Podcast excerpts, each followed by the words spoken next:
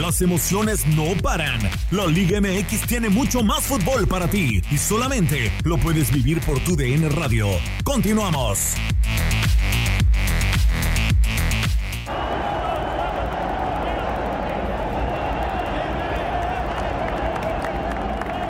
Comienza con 2-1, América festeja y lo gana en la cancha del Estadio Aztecatate. Sí, una victoria merecida para el América porque fue mejor a, a lo largo de todo el tiempo regular, por ahí chispazos de las Chivas ya en el momento que cae el tanto de descuento del chiquete Calderón en la segunda parte, al minuto 61, cuando en la primera parte había dominado a placer, ¿no? E, e, el América con ese tanto de Henry Martín que consigue el penal apenas a los tres minutos, lo ejecuta de buena manera para llegar a 10 goles en la competencia y ya posteriormente cuando Chivas intentaba o quería por medio solamente de Alexis Vega que fue amonestado, pues encontraron el segundo en una buena jugada por la banda de la derecha que Emilio Lara manda el servicio, se la baja Henry Martín para que Sendejas encuentre su quinto gol del certamen. Ya en la segunda parte intentaba Ricardo Cadena con la modificación de Cisneros y el mismo Chiquete Calderón. El único que desentonó de las Águilas del la América fue el cabecita Rodríguez, que comete la falta y le permite al Chicote meter ese tanto de descuento. A pesar de eso y del envío anímico, el América tuvo más para para tener eh, más abultado el marcador. Pudo haberlo ganado 3-1, 4-1, pero también entró la polémica de si el remate de la Morsa Flores entró en esa tajada de Francisco Guillermo Ochoa. Creo que no hay duda no entra en su totalidad el balón y es por eso que muy bien Adonai Escobedo. Termina ganando el América, 11 victorias, eh, perdón, 11 partidos sin conocer la derrota, líder general con 35 puntos y al último se fue expulsado Fernando Beltrán porque reclamó al árbitro central. En Auroson tienen un servicio con baterías de reemplazo de marcas de confianza desde 79.99 dólares. Aparte son el único lugar donde puedes encontrar baterías duradas confiables, así que la próxima vez que tengas problemas con tu batería ven a Auroson, get in the zone Auroson. Tres eh, clásicos en la temporada, tres ganados para las Águilas del la América. Gabo, eh, parece que al menos en la temporada regular no lo van a frenar. En la última jornada se va a disputar la posibilidad de ser el líder de la, de la competencia. No sé si te deje dudas el día de hoy, pocas llegadas, eh, Chivas le da mucho espacio, ahí es donde aprovecha o por lo menos pocas llegadas en el primer tiempo. A ver, eh, lo de América raya en la perfección por los resultados, por los números que son tan fríos como eso, como que ganó los tres partidos más importantes de la temporada para ellos. Lo hace de esa manera y creo que América sigue siendo el candidato número uno para, para levantar el título, lo hace de esa, de esa forma. Guadalajara pues apareció por lapsos, por momentos, pero no tiene, no tiene hombres de peso que terminen definiendo un partido, no los tiene el Guadalajara y, ahora, pues bueno, solamente tratar de permanecer eh, en, un buen lugar para ingresar al tema del repechaje por parte del rebaño. América va a ser un agarrón el Puebla contra América, porque Puebla a lo mejor puede pensar todavía que intentaría ganarle a las Águilas del América y América no va a querer soltar el liderato. Sí, eh, totalmente de acuerdo. Va a ser una tarea muy compleja para las Águilas del América, Tate que hoy, eh, dentro de las ventajas que tienen, es que conservan el olfato goleador de, Henry Martín. Eh, es algo muy importante. O sea, la campaña que está teniendo Henry Martín es sublime. Provoca el penal, cobra el penal, asiste a Cendejas. Y no sé si coincidamos en esta mesa, Gabo lo decía, tú lo decías, Henry Martín el mejor del partido el día de hoy. Sí, sí, sí, yo creo que sin dudarlo. Creo que podemos destacar a, a varios jugadores, ¿no? El mismo Cendejas, lo de Ochoa que salva esa jugada de forma sensacional. También eh, podría entrar en la conversación, pero directamente que influyen en los goles fue Henry Martín. Eh, comete o busca el penal, se lo comete, eh, Olivas lo ejecuta de buena manera y también le da la asistencia a, Alex Sendejas que a pesar de que lo estaba abrazando el Tiba Sepúlveda, alcanza a darle la pelota a, a Sendejas, ¿no? El momento es maravilloso, creo que él junto con Santi Jiménez son los dos mejores delanteros que hoy tiene eh, México. Sería una locura no pensar en uno de ellos si mantienen el ritmo ya para final del torneo en Europa para tener minutos en, eh, en Qatar, ¿no? Porque también hablamos de, esas de las jugadas, del momento que vive Henry Martín, pero también el estado físico Diego Gabo que tiene Henry Martín es, es muy bueno, ¿no? O sea, lo ves que pela cada jugada, se bota para recibir los balones y abrir, ya sea con cendejas o el mismo cabecita. Yo aplaudo el momento que está viviendo Henry Martín. Por, por supuesto, tiene mérito el Tan Ortiz, eh, su cuerpo técnico, de mantenerlo con los pies eh, en la tierra, porque cuántos no hubieran perdido, ¿no? Siendo referente del América, pues eh, el piso. Y Henry Martín siempre lo hemos visto de la misma manera eh, ya ahorita está teniendo su mejor torneo, está peleando el título de goleo, sí, enfrente tiene un Nico Ibáñez que le quedan dos partidos eh, para disputar, pero lo que significaría para el futbolista, lo que significaría para el América y lo que significaría para el fútbol mexicano que Henry Martín podría ganar ese título de goleo, el primero para él en su carrera, sería fantástico. Hoy, el mejor jugador del partido. Sí, concuerdo. Eh, digo, la verdad es que hoy por hoy, hablando ya de selección mexicana, tendrían que jugar eh, Santiago y tendría que jugar Henry Martín, cualquiera de los dos como delanteros de la selección. Pero lo que está haciendo Henry Martín, cuando le había costado tanto trabajo ser el referente y el jugador titular como delantero de las Águilas del América, es de resaltar, porque aguantó mucha presión y demás, hasta incluso por ahí que el Piojo en su momento lo sentara, y creo que hoy está eh, prácticamente cosechando lo que, había sembrado. Al inicio, perdón, Gabo, Diego, era, se decantaba tan Ortiz por Viñas, ¿no? en su momento dijo, yo, voy con Viñas, pero se lo ganó a pulso Henry Martín, que gracias también a Max Andalón en la producción que me dice, en todos estos clásicos ha metido gol, ¿eh? Henry Martín. Correcto. Y Sendejas también, o sea, la situación es sensacional de, del momento de Henry Martín y también de, de Alex Sendejas. Hoy hace un partido redondo, creo que por ahí entra, entran los nervios, Diego, Gabo, después del gol del Chiquete, ¿no? Por lo que es un clásico nacional, ¿no? Porque también se mete la afición que se dio cita en el Azteca. Y de ahí, poco a poco, el América como, como que dijo, y puede que me lo empaten. Pero supo recomponer, las modificaciones le ayudaron también al Tan Ortiz para mantener el orden.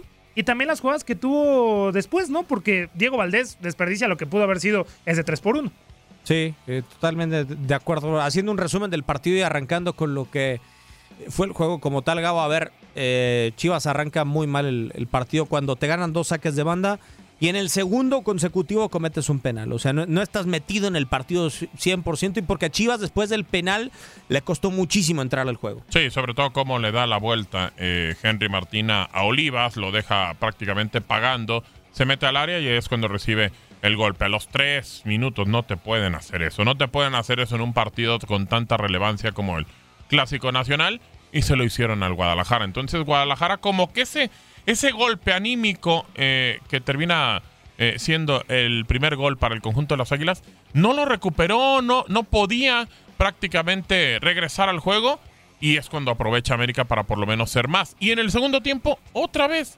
llega América y termina también haciendo la ventaja. Creo que América se da cuenta que es superior y que puede caer más sencillo el tercero o el 3 a 1 en algún momento.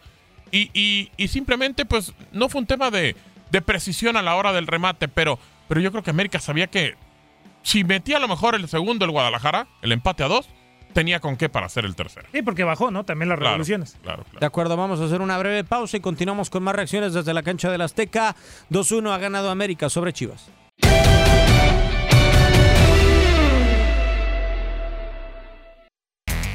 ¿Cómo salen después del penal? Héroe o villano le va a pegar Henry. Las manos en la cintura esperando que Adonai diga que puede cobrar. Contra el guacho. Henry volteando a ver la pelota. Un poco cargado hacia la izquierda. Le va a pegar Henry.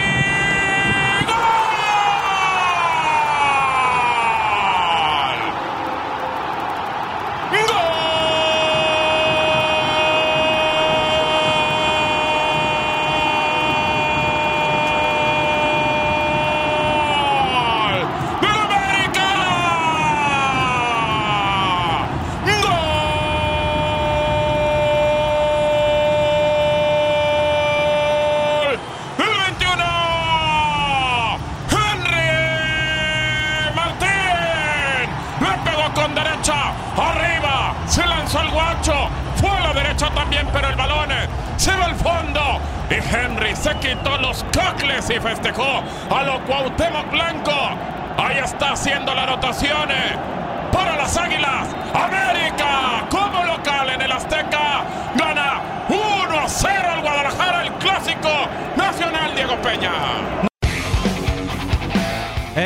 1 por 0 estamos de vuelta con todas las reacciones en la señal de TUDN Radio de lo que ha sido el Clásico Nacional, el triunfo de las Águilas por tres goles a uno, dos a uno, mejor dicho, sobre Chivas. Y le damos la bienvenida a esta mesa. Toño Camacho, con el gusto de saludarte. ¿Cuánto condiciona eh, ese 1 por 0 apenas al minuto 4 a las Chivas en el partido? Por completo. ¿Qué tal? Qué gusto saludarlos, compañeros. Primero que nada, felicidades por esta gran transmisión de lo que fue este partido. Eh, por completo, digo, y creo que aquí eh, algo que le terminó por pesar a Guadalajara creo que es la inexperiencia, ¿no? Creo que acá la juventud termina cobrándole un poco de factura al Guadalajara. Olivas no cruza, más bien tiene poco tiempo ya en el, en el, en el fútbol mexicano siendo uno de los más importantes para el conjunto tapatío, pero creo que sí es una desconcentración total en el cual pues genera que esto quede 1 a 0 al inicio. Creo que sí es un graso error que sí termina por condicionar al Guadalajara, pero aún así creo que, que sí se notó la superioridad de Chivas, de América, perdón, durante los 90 minutos. Sí, totalmente de acuerdo. A mí lo que me da la sensación es que, sinceramente, sí es muy temprano en el partido. Sí podría atarte de manos, Gabo, el, eh, el 1 por 0. Pero yo no siento que lo condicione del todo. A ver, porque América, por un lapso del partido, intentó proponer o peleó por la pelota eh, con el 1 por 0. No es que se te cerrara. Y yo no vi muchas variantes de cadena, sinceramente. El primer tiempo, todo de Chivas se resume a Alexis Vega, o sea, el que más disparó, el que más encaró, el que más generó con sus conducciones a velocidad. No encontré a alguien de Guadalajara que destacara a la par de Alexis Vega sobre el terreno de juego, al menos en el primer tiempo. Sí, es difícil. A ver, cuando tú como equipo eh, prácticamente basas todo en un solo futbolista, en, en la calidad, en, en la capacidad que pueda tener él para resolver un partido y no lo apoyas, no te sumas, porque lo decíamos que el poderío de América que ha demostrado en la cancha es es lo que Fidalgo le ayuda a Sendejas para liberarlo y que puede ir a actuar y conseguir eh, conectarse con Henry. Pero en el Guadalajara, cuando llegaba el balón a Vega, era prácticamente a ver qué puede hacer Vega y ya a ver si llega alguien al área para rematar. Creo que lo dejan muy solo, Alvarado no ha estado conectado. Es un tipo que para mí siempre se me ha hecho sumamente frío a la hora de jugar. Tiene una calidad espectacular, pero no la demuestra. Y es muy complicado cuando tú solamente quieres que un futbolista defina. En el Guadalajara creo que siguen, independientemente de las seis o siete eh, partidos sin, sin, derrota y que termina consiguiendo también victorias, eh, creo que no han definido qué quieren, qué buscan y cómo va a jugar el equipo. Terminan simplemente esperanzados a ver si Beltrán mete un pase bueno, a ver si Vega lo puede hacer, a ver si mete el golazo. Guadalajara no puede Acá lo que no entiendo es que cómo Chivas cambia en tres días tan drásticamente, Toño Tate, o sea, porque hay que reconocerlo, sí, perdiste contra Tigres, pero le apedreaste a Nahuel realmente a media semana. Eh, ¿Cómo sí. es que hoy cambias tanto? ¿O la jerarquía de América te pesa o el escenario te pesa? No, yo creo que no fue casualidad ese, esa buena racha. Yo creo que ya cuando enfrenta a Chivas a rivales que están por encima de ellos, yo creo que encuentra la realidad. Porque sí, de esos siete partidos que, que no perdió, el único referente fue Monterrey, que le ganan un gol por cero. De ahí Pumas, sí. Tijuana, el mismo Necaxa. Pero no Puebla. jugaste mal contra Tigres. No, no, jugaste mal contra Tigres, tienes razón, Diego. Nahuel fue la figura también y colaboró sí. el Guacho Jiménez eh, en goles en contra. Pero si te vas a, a, al análisis, tuvo más posibilidad también Tigres. ¿En qué cambia? En que es un clásico. ¿En qué cambia? En que el América es el favorito a ganar el título. ¿En qué cambia? En que Henry Martínez es una máquina. Teniendo en cuenta lo que dijo Toño al inicio, sí, tal vez la inexperiencia, pero lo que es la bestia hoy de Henry Martín, no lo frena simplemente echándole el cuerpo, lo tienes que frenar dándole un golpe abajo o abrazándolo, como lo vimos aquí de Olivas que le pega abajo. En el partido contra Necaxa Diego nos tocó y Segovia lo estaba abrazando para frenarlo. Lo que está jugando Henry Martín es sensacional. El segundo, el segundo gol también lo está agarrando el Tiba, lo está abrazando cuando le deja el, el balón a Cendejas.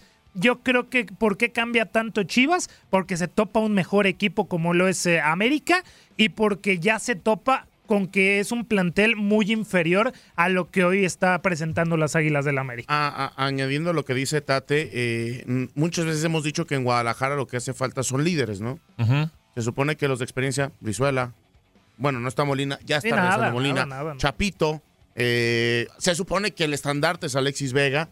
Si no te funcionan los de peso, los de jerarquía, ¿cómo eh, cubres a los jóvenes, no? Entonces, quieras o no en este clásico, creo que los que hoy puso cadena, sobre todo en la zona defensiva, que es bastante joven, creo que terminó hasta siendo expuesta en esa situación, ¿no? Entonces, creo yo que por eso también ves a un Guadalajara que le cuesta y en los momentos puntuales termina por fallar. Porque, a ver, con todo y que falló el Guadalajara en esos cinco minutitos también peleó y también encontró oportunidades en contra del, del arco de Francisco Guillermo Ochoa, ¿no? Creo que ahí, ahí parte la diferencia y ahí estoy completamente de acuerdo. Henry Martin y Sendejas están hechos unos monstruos y aquí hoy lo, lo vimos y lo mencionaron marcaron gol los dos en los tres clásicos. Y porque cayó Diego, perdón, y Gabo, en lo que era Chivas antes de estos siete partidos.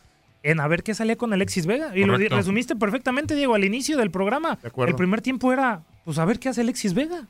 Y, a Chivas peca mucho de depender de Vega. Chivas no puede hacer eso. No puede hacer eso porque entonces estás hablando de que solamente tienes a un futbolista que es capaz para cambiar el rumbo de un partido. Y eso no, no puede estar pasando. A ver, yo entiendo que que América fue un equipo que, tenía como para hacer tres o cuatro goles, pero pues bueno, el Guadalajara creo que en algún momento no se presenta al clásico de una manera importante. Pero entonces eh, aquí, Gabo, ya decimos, ok, ¿este es el tope de Guadalajara en esta temporada? Ah, no lo sé. Ah, qué buena pregunta. o sea, si ya contra Tigres fuiste mejor, no ganaste, no impusiste condiciones, si hoy no pudiste imponer condiciones y en lo colectivo no tuviste y no exhibiste tu mejor funcionamiento, entonces es el tope de Guadalajara. No lo sé, no lo sé. Digo, América es el equipo candidato al título. Eh, me parece que compite el día de hoy. Por circunstancias extrañas del partido pudo haber empatado, pero yo creo que América se tenía que haber llevado este partido 4-2, sin problema. Vamos a hacer una pausa más en la señal de TUDN Radio y regresamos con todas las reacciones y todo lo que ha sucedido en este clásico nacional 2-1 América sobre Chivas.